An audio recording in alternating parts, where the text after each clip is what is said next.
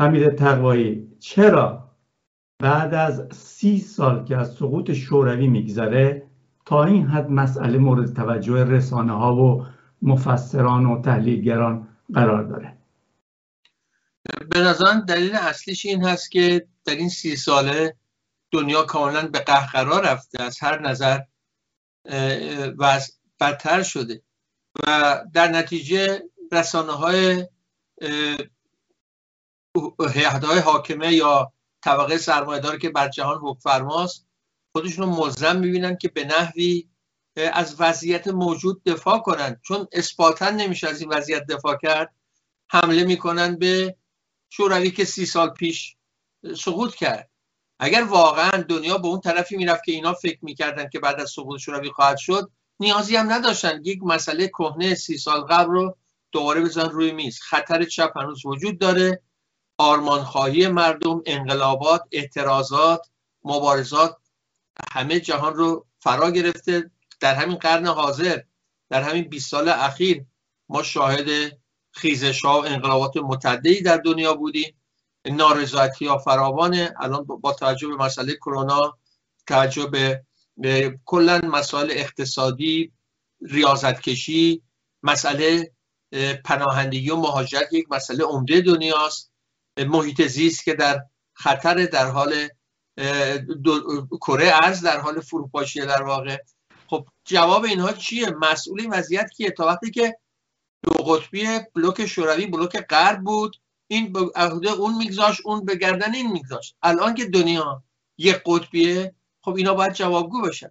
و چون نمی‌تونن دفاع کنن از این کارنامه ناگزیرن به رژیمی حکومت که سی سال پیش سقوط کرد همچنان بتازن و همچنان به این ترتیب به نحوی بگن ما هنوز وضعمون بهتره ما حقانیتی داشتیم. به نظر من این یه نوع تعرض از سر ضعف و بنبست میشه گفت ایدولوژیک حتی بنبست اقتصادی ایدولوژیک و مسائل مختلف اجتماعی و اقتصادی هست که حکومت ها و طبقه سرمایه در حاکم نمی‌تونه به اونا جواب بده. به نظر اساسش اینجاست. خب حجم برنامه های رسانه فارسی هم در این خصوص کم نبود. بسیار این رسانه ها رسانه های بین المللی فارسی به این مسئله پرداختن. سوال اینه چرا تا این حد رسانه های فارسی بین المللی روی این مسئله توجه داشتن؟ خب دلیلش اینجا این هست که به طور ویژه همه می‌دونن که جمهوری اسلامی در حال سقوطه. می‌دونن این حکومت دوامی نداره کاملا درمانده است. بحران های همه جانبه گریبانش رو گرفته در سطح جهانی کاملا رسوا بیابرو شده در منطقه همینطور و به خصوص در خود ایران مردم صریحا به میدون اومدن در سطح گسترده و وسیع و بی سابقه ای سرنگونی جمهوری اسلامی دارن فریاد می‌زنن. در اعتراضاتشون و مبارزاتشون که همین سال گذشته ما دیدیم چطور همه جامعه رو در بر گرفته. وضعیت ایران به این معنا ویژه است. یک نظام و یک حکومتی داره که در لبه سقوط لبه پرتگاهه. داره ساقط میشه داره فرون باشه. این رو همه می‌بینن. بنابراین اون رسانه های فارسی زبانی که معمولا سیاست های راست سیاست های دولت های خودشون یا بالاخره احزاب و بلوک های جهانی جهانی رو نمایندگی می‌کنن در نگرانی از این وضعیت باید این امکان که چپ به قدرت برسه که در 57 در مقابل چپ خمینی رو بزرگ کردن. الان به دست و پا افتادن که بالاخره چپ رو به نحوی در انظار مردم در افکار رومی بکوبن نقد کنن. و سی سالگی به سقوط شوروی بهانه و فرصت مناسبی از نظر اونا به دستشون داده که این تعرض انجام بدن. ولی وضعیت سیاسی را به طوری هست که اینو تبلیغات دیگه کاربردی نداره. الان حتی نیروهای راست دارن میگن آینده ایران سوسیالیستی خواهد بود. دارن خودشون رو کنار کارگان هفت تپه قرار میدن. میگن آلترنتیو ما کارگان اعتصابی هفت تپه هستن. و شعارهایی که مردم میدن علیه فقر علیه بیهوقی علیه تبعیضات و مصائب طبقاتی که جامعه ایران رو واقعا در بر گرفته همین نشون میده که یک چپ قدرتمند اجتماعی در سطح میدانی و خیابانی بروش کرده و قد راست کرده و کل این سیستم رو داره به چالش می‌کشه که حزب ما هم یکی از نیروهای فعال در این جنبش است این رو همه دارن می‌بینن و به همین خاطر این نوع تبلیغات در رسانه فارسی زبان جای مهمی پیدا می‌کنه چون نگرانن به شدت نگرانن که در اون جامعه چپ به قدرت برسه و مردم به این ترتیب با یک آرمان هدف و یک به جهتگیری عمومی علیه کل نظام نه فقط جمهوری اسلامی علیه سیستم تبعیض و کار مزدی و ریاضت کشی و اقتصادی و غیره به خیابون بیان این نگرانی هست که به خصوص این رسانه رو واداشته که چنین تبلیغاتی رو به راه بندازن. آیا واقعا با پرداختن به مسئله شورایی و تجربه های شکست خورده سوسیالیستی اون بخش سرمایه داری ایران که به دنبال این آلترناتیوی بسازه تصور می‌کنه با این روش موفق میشه در مقابل حرکت سوسیالیستی. ببینید مسئله بر سر به اصطلاح ایدئولوژی نیست. مسئله بر سر جنبش های واقعی و مسائل واقعی مردمه. مردم واقعا تجربه کردن الان بیش از چهار ده هست که دیدن یعنی چه؟ دیدن این نظام موجود چه بلایی به سر مردم میاره؟ و به همین خاطر بلند شدن علیهش. اونتا دیگه طوفانی که در گرفت و جنبشی که شروع شد که در ایران آغاز شده فقط به کنار زدن آخوندها بسنده نمی‌کنه. مردم از همین امروز دارن میگن. دارن مردم مشت به آسمان میکوبن. یک نظامی می‌خوان کاملا برابر بری از هر نوع تبعیضی کاملا انسانی با رفاه با آزادی های وسیع و بیقید و شرط با برابری و جارو کردن هر نوع تبعیض تبعیض مذهبی تبعیض جنسیتی تبعیض قومی ملی غیر و غیره که در جامعه ایران داره بیداد می‌کنه. مردم میرون می‌خوان. من همیشه گفتم جمهوری اسلامی هارترین عقب مانده ترین ارتجایی ترین حکومت سرمایه‌داری در ایران و در جهان معاصره. به همین خاطر در مقابل خودش یک جامعه یک جنبش یک حرکت عظیم اجتماعی رو به میدون آورده. که خواهان بیشترین آزادی ها بیشترین سطح تمدن بیشترین دستاورد پیش، پیشرو بشری هستند. به این معنا جامعه ایران بسیار با انتظارات و توقعات انسانی بالایی داره مبارزه می‌کنه. و همین نفس همین اجازه میده که چپ کمونیست سوسیالیسم نوع کمونیسم و سوسیالیسم که ما نمایندگی می‌کنیم نه اونی که در شوروی شکست خورد البته. این بتونه زمینه داشته باشه و از نظر اجتماعی بتونه یک آینده واقعا سوسیالیستی رو برای جامعه ایران به ارمغان بیاره این وضعیت واقعی در جامعه ایران به نظر من کاملا نشون دهنده در ضمن نمونه و نشون دهنده وضعیت کل دنیاست. در همه جای دنیا همونطور گفتم مردم دیگه بعد از سی سال تجربه دنیای زیر سلطه سرمایه‌داری نظم نوین جهانی یا سرمایه‌داری بازار آزاد رو تجربه کردن و دیگه اونو نمی‌خوان و بر نمیتابن. در ایران به نظر آینده سوسیالیستیه. همونطوری که حتی نیروهای راست دارن پیش بینی می‌کنن. من در این تردیدی ندارم که جامعه ایران به صورت به طرف یک جامعه آزاد مرفه و انسانی سوسیالیستی در حرکت است شوروی رو میگن اولین تجربه سوسیالیستی در جهان. آیا به نظر شما شوروی یک نظام سوسیالیستی بود؟ به هیچ وجه اینطور نبود. این را حتی کارشناسان و اقتصاددانان صاحب نظران خود جهان غرب هم می‌دونستند اینکه در تبلیغات و پروپاگاندا و روز رو به افکار عمومی مدام شوروی و کمونیسم و سوسیالیسم صدا می‌کنن اون بحث تبلیغاته به طور واقعی آکادمیسیاناشون محققینشون می‌دونستن که این ربطی به سوسیالیسم نداره. همونطور که چین امروز رو هیچ کسی پیدا نمیشه یک آدم جدی متفکر جدی پیدا نمیشه که بگه چین کمونیسته مگر تبلیغات پوچ و توخالی راست افراطی. وگرنه در مورد شوروی هم همینطور بود. به نظر ما چیزی که شکست خورد در شوروی یک نظام سرمایه‌داری دولتی بود و اتفاقا بحرانش اگر بخوایم عمیق نگاه کنیم از اینجا ناشی می‌شد که اینها یک نظام سرمایه‌داری رو می‌خواستن تحت نام کمونیسم و تحت نام سوسیالیسم نگه دارن. این ممکن نبود. این تناقض باید از یک طرف میشکست. یا باید به نفع سوسیالیسم حل می‌شد یا به نفع سرمایه‌داری واقعی.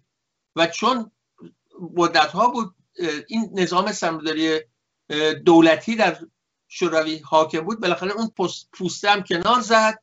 پوسته من سوسیالیست هستم کنار زد و شد سرمایه‌داری بازار آزاد. این تحول از داخل خود شوروی شروع شد.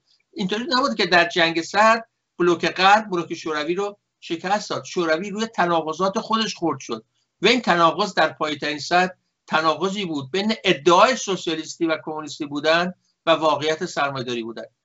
نتیجه چی شد؟ اون ادعا هم کنار گذاشتن شدن مثل هر کشور سرمایه‌داری دیگه سرمایه‌داری بازار آزاد. این اتفاقی بود که در روسیه افتاد. و اتفاقا همین بحران برخلاف اون که میگن عکسش نشون میده. این بحران نشون نمیده سوسیالیسم به نتیجه نمی‌رسه. این بحران و این سقوط در شوروی نشون داد که سرمایه‌داری نمیشه تحت نام سوسیالیسم به مردم تحمیل کرد. سرمایه‌داری جا... اگر شوروی انقلاب سوسیالیستی موفق شد و سرمایه‌داری جارو کنه نه تنها به بحرانی دوچار نمی‌شد بلکه نمونه الگو همه دنیا می‌شد که متاسفانه این اتفاق نیفتاد و همونطور که گفتم بالاخره این تناقض در شوروی به نفع سلطه کامل سرمایه‌داری بازار آزاد حل شد. بله. در آستانه سقوط شوروی و سالها بعد از اون هل در دنیا به راه افتاد. مفسران بسیار تحلیلگرا و ایدولوگ های سرمایداری از نظم نوین جهانی از پیروزی دموکراسی بر سوسیالیسم صحبت می‌کردن از بهتر شدن وضع دنیا. جهان بهتری رو نوید می‌دادن. آیا وضع اینطور شد؟ جهان جهان امروز اساسا با دوران جنگ سر چه تفاوتهایی داره؟ بهتره؟ نه تنها بهتر نیست بلکه به مراتب برتر هست. اگر شما گفتید که اینا چی می‌گفتن یه نکته هم که این مفسرینشون و صاحب نظرانشون می‌گفتن در مقطع سقوط شوروی این بود که اصلا دیگه مبارزه طبقاتی به پایان رسید. دنیا قرار دیگه صلح و صفا امنیت همه جا رو بگیره. و زیر نگین انگشتری نظم نوین جهانی و سرمایه‌داری بازار آزاد همه جا گلستان بشه. نه تنها این اتفاق نیفتاد بلکه شدیدترین جنگ ها وحشیانه ترین جنگ های قومی مذهبی از همون مقطع شروع شد. اگه به خاطر داشته باشید در یوگسلاوی یوگسلاوی سابق. جنگ همسایه کشی به افتاد. در آفریقا همینطور. و بعد در خاور میانه و بعد همه جهان. در جمهوری های خود شوروی؟ نه بله در در در به ایالت های شوروی سابق. همه جا جنگ و وحشیانه ترین جنگ ها در گرفت. در دنیا جنگ سرد بالاخره دو قطب اصلی بودن. قطب بلوک شرق بود قطب بلوک غرب بود. اینها یه جوری همدیگر رو کنترل می‌کردن. سرمایه‌داری دولتی بلوک شرق که تحت نام سوسیالیسم خودشون مینامید در مقابل سرمایه‌داری بازار آزاد تحت نام دموکراسی اینها کشمکش داشتن. کودتا می‌کردن ضد کودتا می‌کردن. اگر جای انقلابی می‌شد یکی ازش حمایت می‌کرد اون یکی پشت ارتجاع حاکم رو می‌گرفت. این اتفاق میافتاد. ولی بعد از اینکه قطب شوروی تمام شد معلوم شد اگر دنیا رو بدید دست سرمایه‌داری دموکراسی به صلاح غرب چه لجنزاری ایجاد می‌کنه چه منجلابی ایجاد می‌کنه. و این رو با چشم خودمون دیدیم. بنابراین دیری نگذشت. شاید چند سال بیشتر طول نکشید که تمام اون هیاهویی که دیگه دنیا گلستان میشه و گویا باعث همه بدبختی های دنیا بلوک شوروی بود. حالا که اون رفت همه چیز حل میشه و بشریت به آزادی می‌رسه. تمام شد و به عکس خودش تبدیل شد و مردم دیدن چه دنیای سیاهتر کسیفتر ضد انسانتری اینا به هر مقام بود یک فرقش هم می بود که دیگه مسئول وضعیت مستقیما کمپ غرب بود. قبل از اون هر جا دیکتاتوری بود اینا همدیگر رو نشون می‌دادن. می‌گفت تقصیر چون مثلا فلان جا فلان کشور دیکتاتوری تحت سلطه شورویه بنابراین دیکتاتوری مثل مثلا چکسلواکی که توش کودتا و ضد کودتا هم شده غیره از اون کمپ شرق می‌گفت هر جا دیکتاتوری هست مثل مثلا آمریکا لاتین تقصیر کمپ غربه. وقتی کمپ غرب دست بالا پیدا کرد این بهانه این توجیه این تبلیغات هم از بین رفت. و در نتیجه به شاهزاده اوریان شد. معلوم شد مسئول همه بدبختی سرمایه‌داریه. اتفاقا همون سرمایه‌داری بازار آزادی که اینا میگن. اینا جنگ های زیادی به راه انداختن منطقه‌ای محلی به یک جریان هار که بهش میگیم اسلام سیاسی امروز زمین و میدون دادن خودشون آوردن روی کار در افغانستان در ایران در جای دیگه دنیا. و الان می‌بینیم چه وضعیتی ایجاد کرده این جنبش اسلام سیاسی. و از اون طرف هم سیل مهاجرت ها پناهندگی که واقعا دنیا رو روی سرش گذاشته و اینا عملا علنا دارن میگن با یک بحران رو برن که نمی‌تونن حل کنن.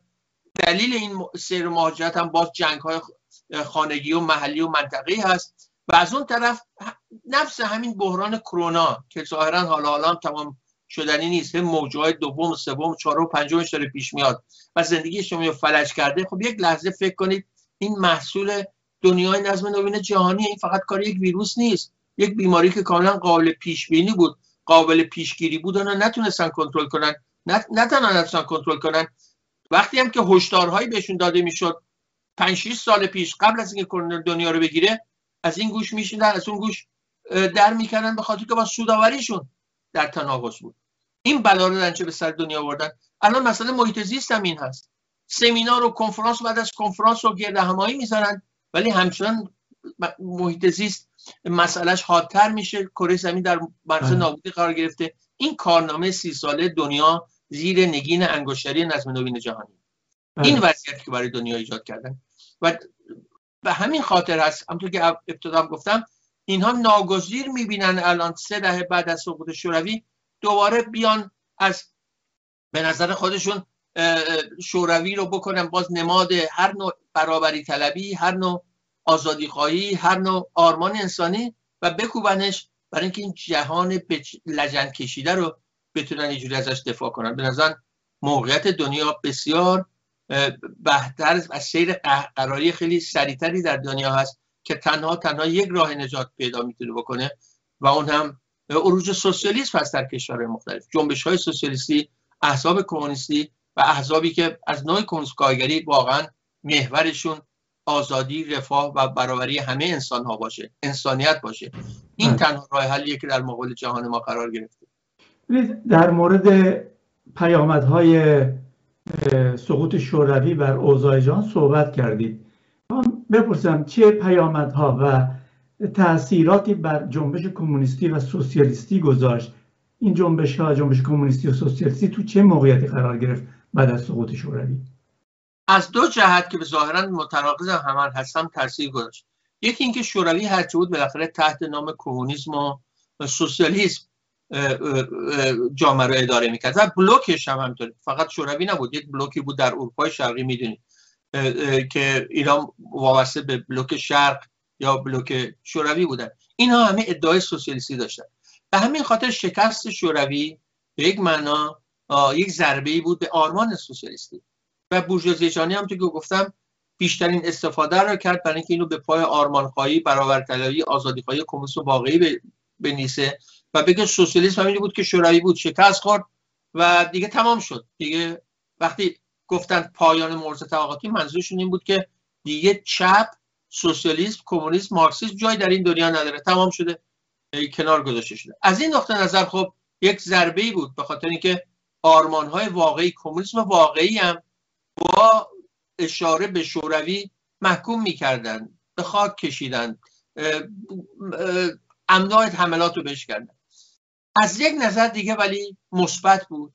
به این معنا که اون نمونه توخالی پوست سرمایهداری دولتی که به اسم سوسیالیسم حکومت می‌کرد اون پروندهش بسته شد.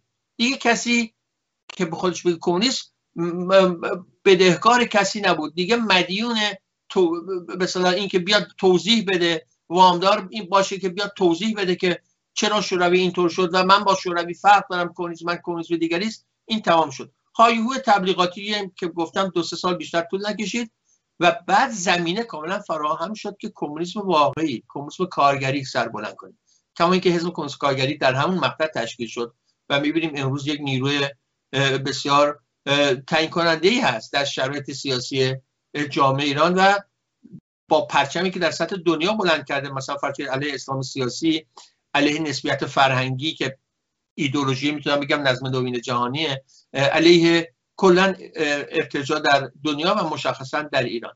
این نوع کمونیسم کمونیسم واقعی و کارگری به خاطر اینکه اون کمونیسم نوع شوروی کاملا از تاریخ جارو شد و کنار زده شد زمینه پیدا کرد که به دنیا معرفی کنه که کمونیسم واقعی چی است. و این در جامعه ایران که مشخصا مرکز هیته فعالیت حزب کمونیست کارگریه می‌بینیم از نظر اجتماعی چطور جواب مثبت گرفته چطور مردم دارن یک نوع کمونیسم دیگه ای رو می‌شناسن پیش رو میارن. متوجه تفاوت های واقعی این کمونیسم با کمونیسم سرمایه‌داری دولتی به اصطلاح کمونیسم نوع شوروی میشن و از, نظر اجتماعی چه زمینه مساعدی هست برای رشد کمونیست کارگری؟ من فکر کنم در تمام جهان اینطوره و در تمام جهان مردم تشنه یک نوع کمونیسمی هستن که واقعا بتونه آزادی و برابری و رفاه رو برای اونو برمقام بیاره.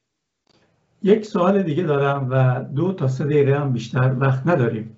و سوال اینه که چه درس هایی از تجربه شوروی میشه آموخت؟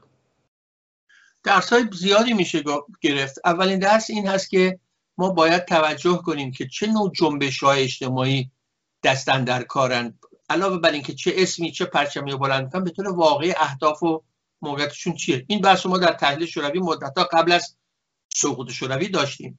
که با دلیل اینکه سرمایه‌داری دولتی به جای سوسیالیسم در شوروی اومد حاکم شد این نبود که کسی از نظر فکری عقیدتی اشتباهی کرد یا اونطوری که میگن رویزیونیست شد یا تجدید نظری کرد. اینها ظاهر قضیه است. به طور واقعی یک جنبشی در شوروی وجود داشت علیه تزاریسم. جنبش صنعتی کردن روسیه. جنبشی که می‌خواست روسیه می‌دونید ته صف اروپای غربی بود می‌خواست تبدیلش کنه به قدرت اقتصادی مهم با تمام توان وارد بازار آزاد بازار سرمایه‌داری جهانی بشه.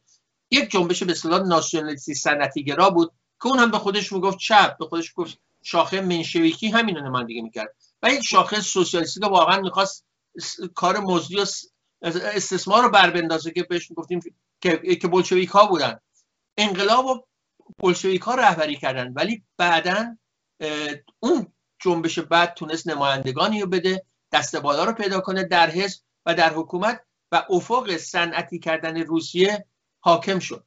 و موفق هم شد. یعنی روسیه شد بزرگترین قدرت یکی از دو قدرت از نظر صنعتی از نظر نظامی. از این نظر پیروز هم شد. ولی سوسیالیسم چیزی ازش باقی نماند. اون اهدافی که بولشویکا مطرح کردن چیز از باقی نماند. این رو ما نمیگیم به خاطر اینکه مثلا استالین کمونیسم رو بد فهمید و غیره بعد تحلیل ما نیست. ما میگیم استالین یک جنبش اجتماعی رو نمایندگی می‌کرد که جنبش صنعتی کردن روسیه است. از اینجا نتیجه که ما می‌گیریم این هست که مثلا در مورد ایران مهم یک جنبش چپ کمونیستی جنبش واقعا برابری طلب که تحت شوهای هیچ چیزی قرار نمیده اهدافش استقلال ضد امپریالیسم بودن نمی‌دونم صنعتی شدن سربلند شدن اینا رو می‌ذاریم کنار. جنبشی هست که برابری می‌خواد. هر نوع تبعیض رو می‌خواد بر بندازه آزادی می‌خواد رفاه می‌خواد. کمونیسم کارگری خودش رو به این از این جنبش سر بلند کرده و به این جنبش متکیه. درسی که از شوروی ما گرفتیم این است که باید یک جنبش اجتماعی وسیع. نکته اول این است که خود کمونیسم یک جنبش اجتماعی است. فقط تو کتاب ها نیست. فقط احزاب نیستن. بله حزب لازمه تئوری لازمه همین سر جاش. ولی پایه و بدنه و اساسش یک حرکت اجتماعی اعتراضی است علیه استثمار. این پایه کمونیسم. علیه هر نوع نابرابری نه فقط نابرابری طبقاتی نابرابری جنسیتی مذهبی ملی که در ایران الان داره بیداد می‌کنه. این جنبشی هست که حزب ما خودش به اون متکی می‌کنه و در قدرتمندی این جنبش بهترین تضمین هست برای اینکه دیگه تجربه مثل شوروی در ایران سوسیالیستی تکرار نشه. ما مزیتی که داریم اینه که خب بولشویک‌ها این تجربه رو نداشتن. جنبش کمونیستی هنوز جوان بود. این تجربه رو نداشت. امروز ما می‌دونیم که فرق سرمایه‌داری دولتی و سرمایه‌داری و سوسیالیسم رو کاملا می‌دونیم. اینها رو اجازه نمیدیم. هیچ کسی از همین امروز اینها رو به جای هم جا بزنه و نوعی باز مبارزه ضد امپریستی مبارزه صنعتی شدن تحت نام کمونیسم بخواد میدون پیدا کنه. به این معنا مهمترین درسی که ما گرفتیم این هست که کمونیسم یک جنبش اجتماعی است. برای اینکه بتونه به پیروزی برسه این جنبش اجتماعی رو باید پایگاه حزب ماست و این جنبش اجتماعی باید هرچه قویتر توقعات چشمانداز شعارها اهداف مشخص خودش رو تبدیل کنه به توقعات و اهداف و شعارهای توده مردم تا بتونه پیروز بشه و واقعا یک جامعه سوسیالیستی مرفه و آزاد و برابر رو در ایران بتونه پیاده کنه. خیلی ممنون حمید تقوایی.